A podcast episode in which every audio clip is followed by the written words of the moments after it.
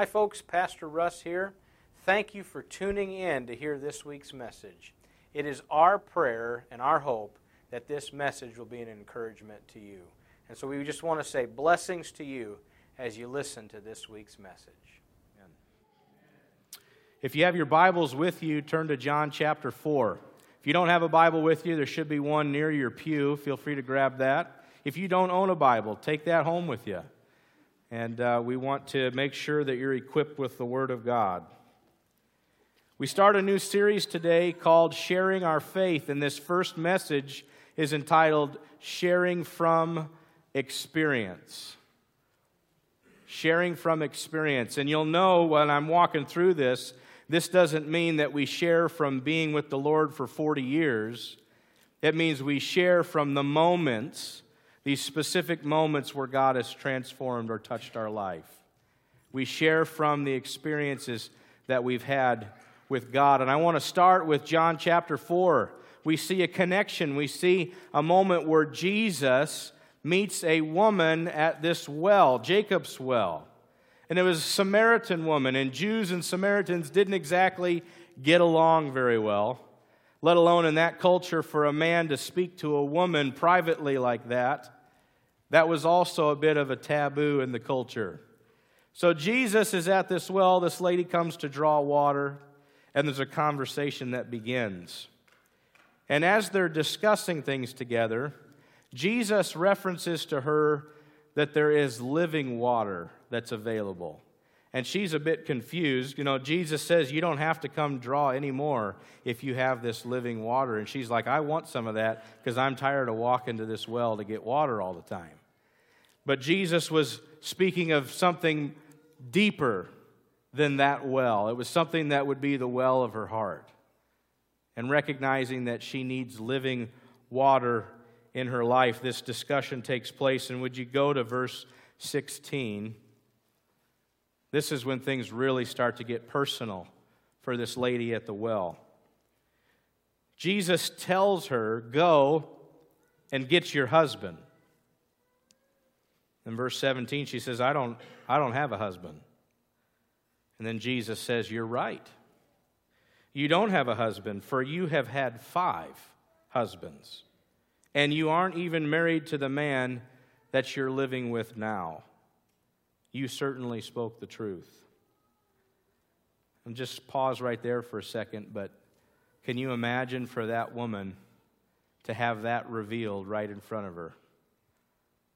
To have her life laid bare like that?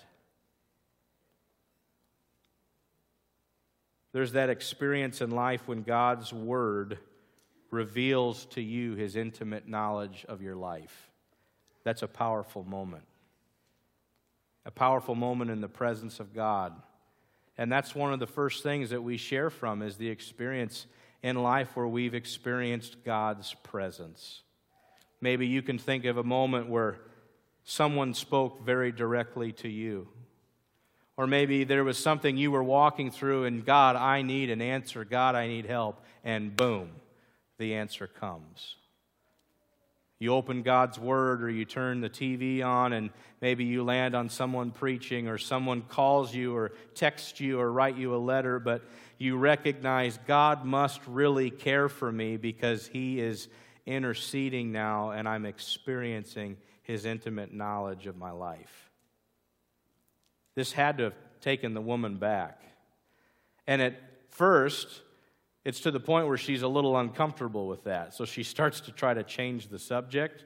And so look at verse 19. She says, Sir, you must be a prophet.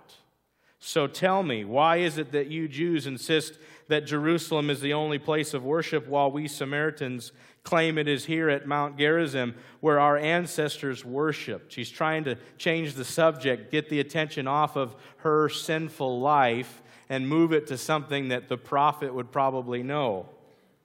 And Jesus takes that question, but then he kind of weaves it back around again to her.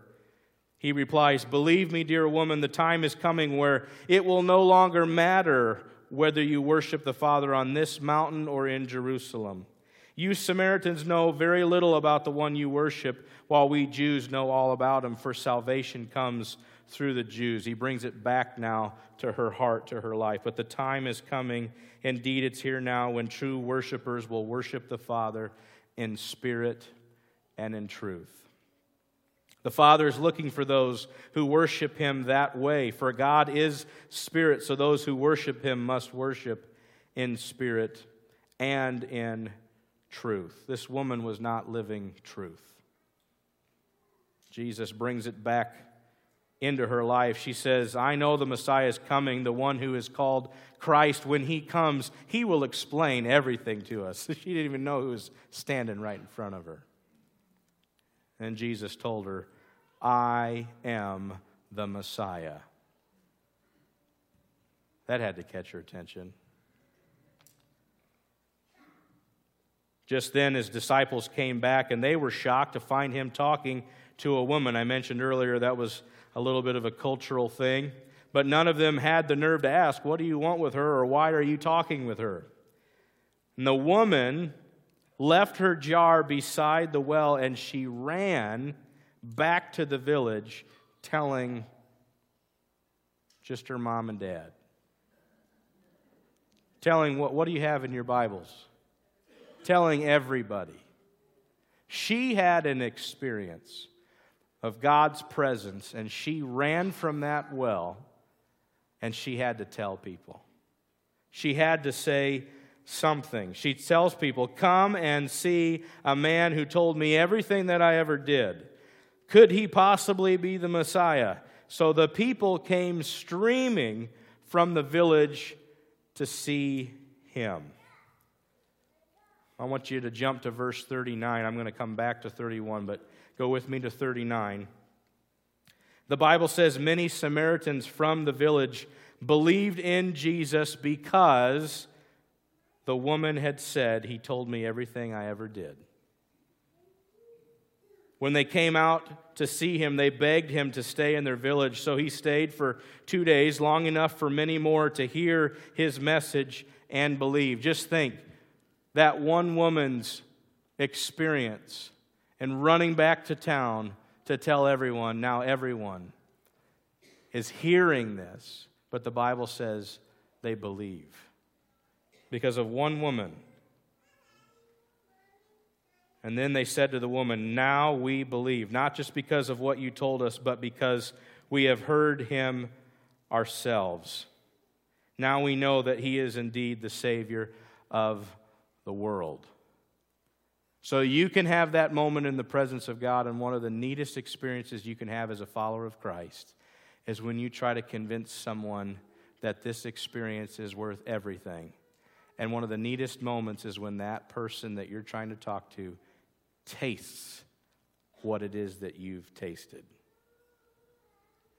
The scriptures say, Taste and see that the Lord is good. God's presence is amazing. God's presence is amazing. Why was there a crowd? I asked that question. The crowd showed up because of this woman's experience and her invitation to meet Christ. And I don't think that this became a crowd because people wanted to be entertained, like a cheap thrill. I think it's because deep down in the heart of man, people want to be known by God and experience Him in the way they've been created to experience. All of us have that in our life. We've been wired in a way to have fellowship with our Creator, God Almighty. And when they heard about what this woman experienced, there's something deep down in them that I'm going to go check this out. A number of years ago, I remember taking the youth ministry down to St. Louis for Dare to Share. One of my favorite things to do on those youth trips is to hang out with the hotel clerk. Yeah, that way, if the kids were acting up, they'd call the front desk and I'd be right there to take care of it, you know? But it goes more than that. It's just there's times where you're standing there with them and they're going to ask you questions. So, this group, tell me about them. Those conversations start to happen where you can plant seeds. And this individual, we were talking, and he said he was, he was raised Jehovah's Witness. He was from Puerto Rico. I said, That's interesting. Tell me a little bit more about your faith. And so I began to ask him questions, and he would tell me a number of things about the way he was raised and why uh, he believed or sort of took that position, but you could tell he really didn't take that position as an adult. That was just kind of the way he was raised. And so while I was with them at the desk, I just began to ask questions, and then I began to share of experiences, real experiences that I've had with the Lord, experiencing God's presence. And I'll never forget what he told me that night. He said, You know what? There's something different about you. And you're all like, Yep, yep, yeah. But he said this. He, you know, he goes, When people share with me about their religion, there's always that like, pushy component to it, and there's the, the conversion component to it. And he says, You're just like laying this out for me the way you experience him. And I think when we share from our experiences, people relate to that. It moves from the pointed finger to kind of this open invitation. I'm not talking at you, I'm, I'm talking with you. I'm having a conversation and letting you know how I've experienced the reality of God. And people are drawn to that. Ended up getting to send this guy a Bible. I have no idea if he came to know the Lord. He was asked, "So how do I how do I do this? How do I experience this?" And I'm like, you know, I go through the process surrendering your life to Christ, and then I'm like, you know, would you like to do that? No, no, not really. You know, like he was interested, but it wasn't going to happen there. And I said, well, listen, it doesn't have to happen here. I said, you can go home and you can do this totally on your own. But that is how you come to know the Lord. And then I'm like, by the way, can I get your address? This complete stranger asking for his address. And he gave it to me, and I sent him a Bible. And I just trust that those seeds that were planted are going to go on good soil. Not every heart's going to respond, though. How many can testify to that? Okay? But it's important for you and I to still plant seeds in people's lives. Let's go back to verse 31. Jesus takes a moment here with the disciples. Verse 31 says Meanwhile, the disciples were urging Jesus, Rabbi, eat something.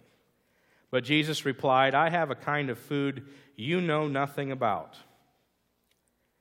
Did someone bring him food while we were gone? The disciples asked each other, like, what is he talking about? Did she have a sandwich? How did he get fed? Jesus explains, My nourishment comes from doing the will of God, who sent me, and also from finishing his work. You know the saying, four months between planting and harvesting, but I say, wake up and look around. The fields are already ripe for harvest. The harvesters are paid good wages, and the fruit they harvest is people brought to eternal life. What joy awaits both the planter and the harvester alike. You know the saying, one plants and another one harvests, and it's true. I sent you to harvest where you didn't plant Others had already done the work, and now you will get to gather the harvest. Jesus gives us a principle in Scripture of what it looks like to plant and water the Word of God in people's lives. Our duty, our job as followers of Christ is to plant that seed day in and day out.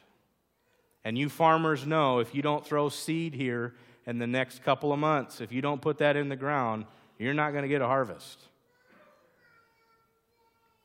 And some, some folks have never had the thrill of leading somebody to Christ. And a large part of that is because you're just not planting seeds. You've got to plant seeds. And I might plant seeds in somebody's life, like Dwayne, I'm just going to use you. I maybe share Christ with you, and maybe you're a friend that doesn't know the Lord, and I share with you and I share with you, but I might not be the one that leads you to the Lord. But then all of a sudden, Charles comes by, and he connects with you, and you two have some, some sort of conversation, and then it, the light bulb just comes on for you, and Charles gets to lead you to the Lord. We plant seeds and then there's going to be times where the harvest comes. We, we implemented this jar back in, in December. right? The, the golf tees represent the seeds that you guys are planting. So this has been going for three months. We've probably got about 25 tees in here, congregation of about 300. We, you know, obviously, anytime you plant a seed, I don't expect you to drive to the church, knock on the door. I have a tee. Need to throw it in. Okay?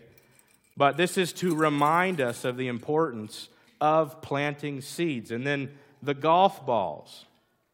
The golf balls represent the harvest. Somebody who came to know the Lord because we've been faithfully planting seeds. That's our duty as followers of Christ is the planting of seeds, sharing faith in Christ. That is a duty. That is a job that all of us carry.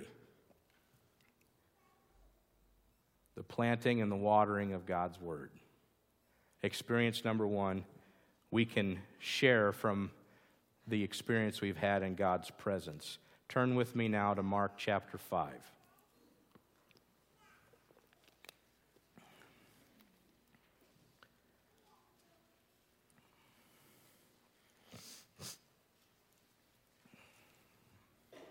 I shared with you one experience. We're going to look at a couple more.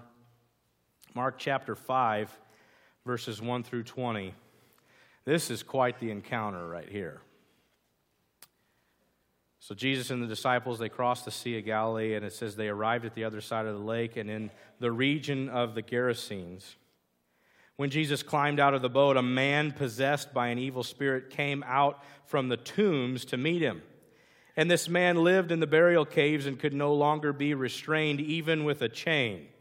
And whenever he was put into chains and shackles, as he often was, he snapped the chains from his wrists and he smashed the shackles.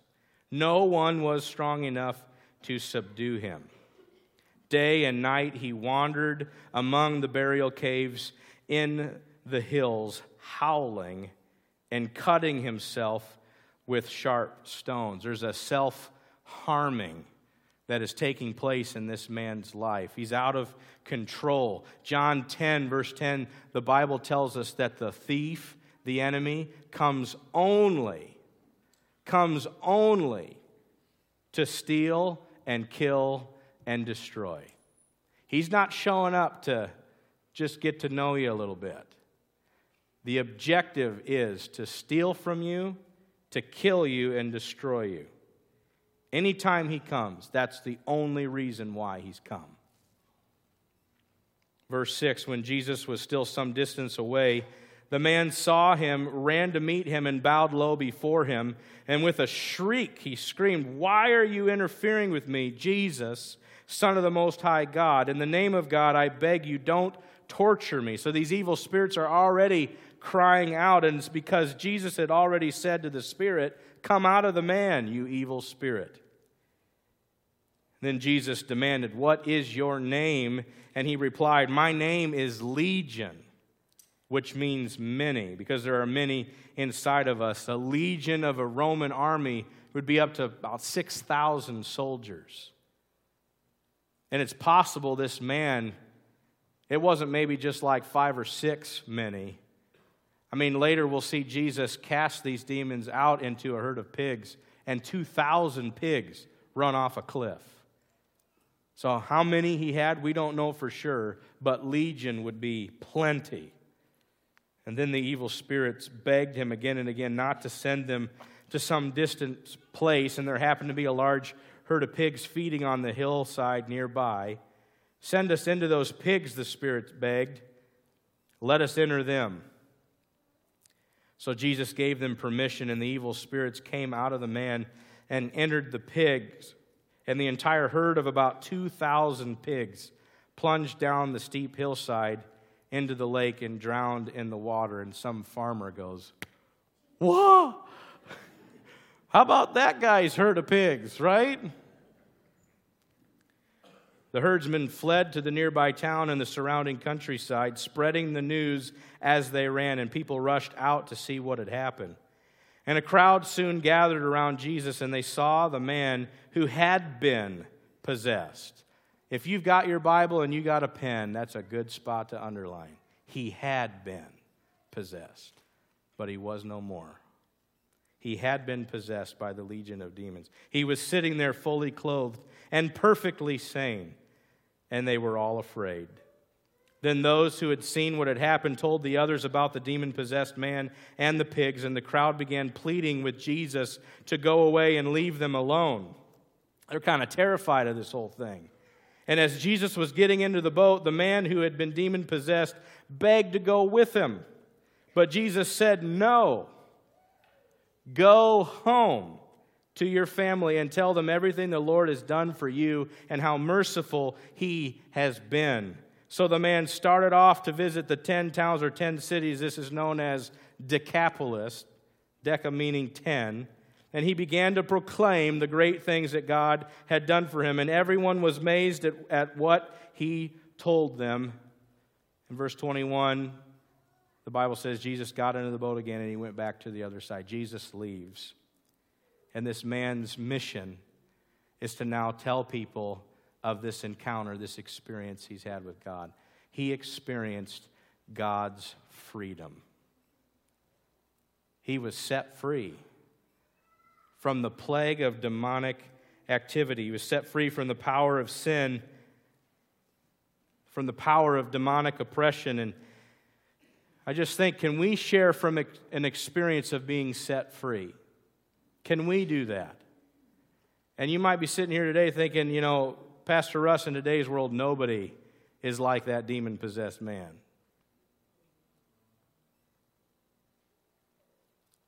Demon possessed here in this passage means demonized, which means to gain control or mastery or have power over something or someone. It doesn't necessarily mean that it's owned. Can a Christian be owned by a demon? The answer is no. But can a Christian be under the influence, under the control, under the power of demonic forces? Yes. Believers can walk their spiritual journeys being ridden by demonic activity or under demonic oppression. And before you start to feel that I'm superstitious, okay, and all of y'all have demons and you need to, you know, relax for a second. C.S. Lewis warns us about being superstitious, but he also says don't be a skeptic either. Demonic activity is real and it does happen today. It's not just something that we see in the scripture, something that used to happen. It is real and it happens today. And if you and I open a window, open a door of our spiritual life, you're opening yourself up to demonic oppression. I want to show you a clip here that I uh, came across that I think helps illustrate this further. Would you show that video, please? I'll give you another example. If a man, and let's say the man's a Christian, he's a believer, He's a believer. He, he believes in Jesus, filled with the Holy Spirit. If he drinks a lot of alcoholic, alcoholic beverage, if he drinks a lot of alcohol, or if he takes some medicine, prescribed or illegal drug, something, but he takes some, some, some substance into his body, and he takes a lot of it, let's say, and then he does something. Well, let me, let me ask you this way do the drugs or the alcohol, do they own that man? They don't own him. They, he's still owned by God. He's a believer. They don't own him, but are they in him? and are they under, is he under the influence of those drugs and alcohol he took? Yeah. And here's what happens many times he ends up doing something totally out of character that he's very ashamed of later. Is that right? Um, if a man who's a Christian begins to look at pornography,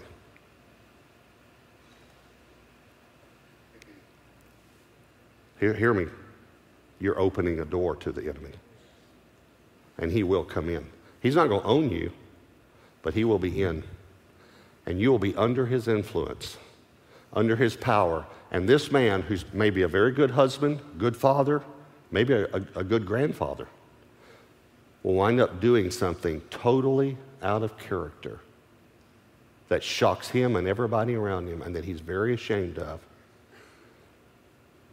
because he was under the influence of a spirit that he opened the door to. If you look at that verse again, John 10 10, the first part, the thief comes only to steal and kill and destroy. And if we crack that door open and we allow the thief to come in, he's going to do things to destroy your life. That is his mission. Is there any area in your life that you can't seem to find victory in? Or an area that you might feel helpless in? Any sin struggle that you find yourself needing to ask for forgiveness in over and over and over again? You may not ever get to the extreme nature of this man that was demon possessed, but if you allow demonic strongholds to remain in place, you'll find yourself in bondage and isolated like this man. If you look at the next part of Jesus' words in John chapter 10, he says this But I have come. I have come that they may have life and have it to the full. Demonic oppression and strongholds isolate followers of Christ. They isolate people, but Jesus wants to set them free so that you can experience life in the way that it's intended to be experienced. And James gives us great words. James 4, verse 7 just submit to God, surrender that to Him. Say, Lord, I, I need you to take this. That verse also says, resist the devil and he will flee from you. If there's any of that kind of activity going on in your life, it's time to kick him out of your house. And ask for God's protection. Jesus changed this man's life and he threw the thief out. Clearly, this man started sharing his testimony with people. Clearly, he did, because later on in Mark, we see Jesus return to this region and he's met by a crowd. So if you go two more chapters to Mark 7, this is the third and final experience. Mark 7, verse 31. This section talks about a crowd right away in chapter 8, it also speaks about there being a crowd here. Jesus left Tyre and he went up to Sidon before going back to the Sea of Galilee and to the region of the ten towns, or Decapolis. A deaf man with a speech impediment was brought to him, and the people begged Jesus to lay his hands on the man to heal him. And Jesus led him away from the crowd so they could be alone.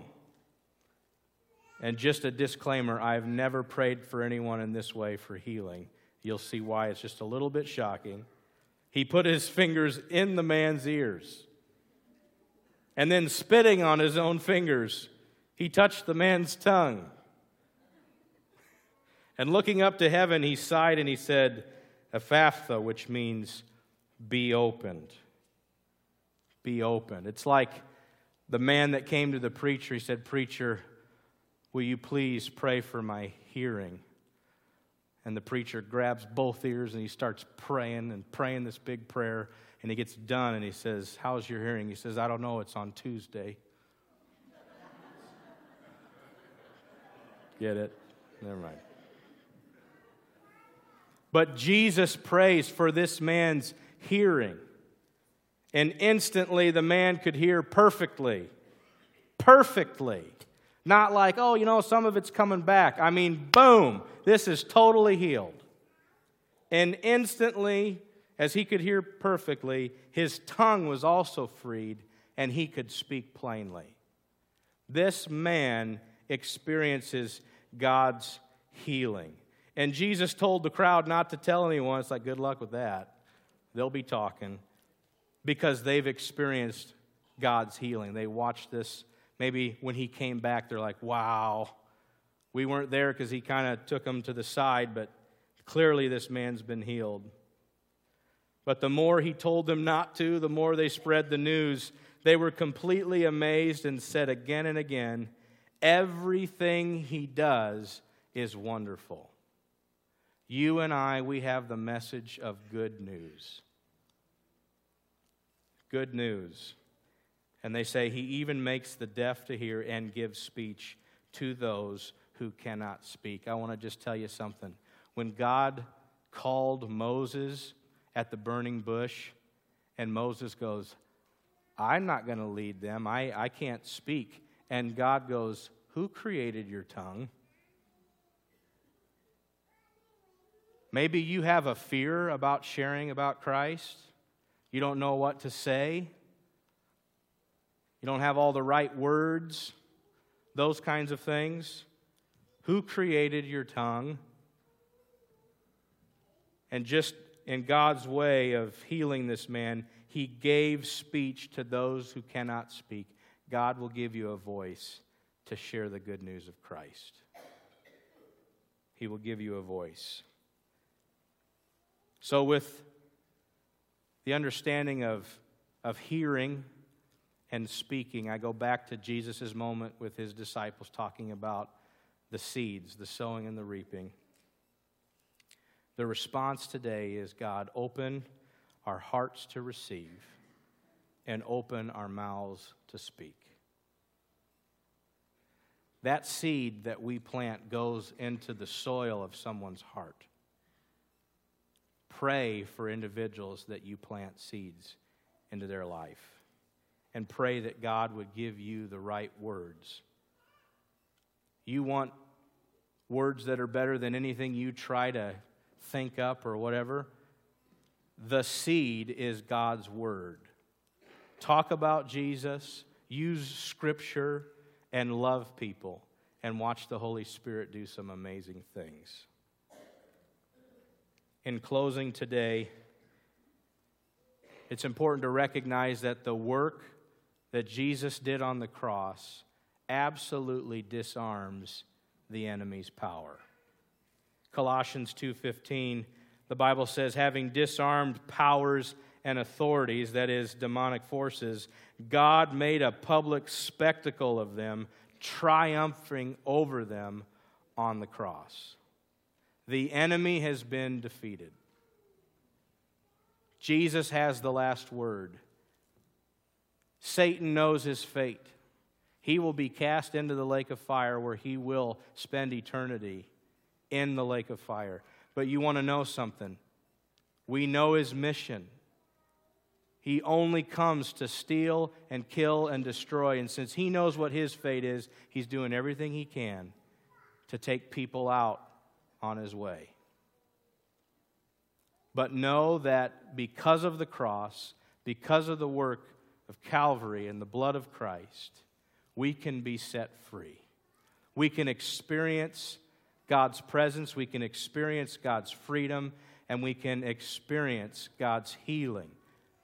Not only was this man healed physically with his ears and his mouth, but guys, the most important healing that could ever take place in someone's life is the healing that is done in the heart.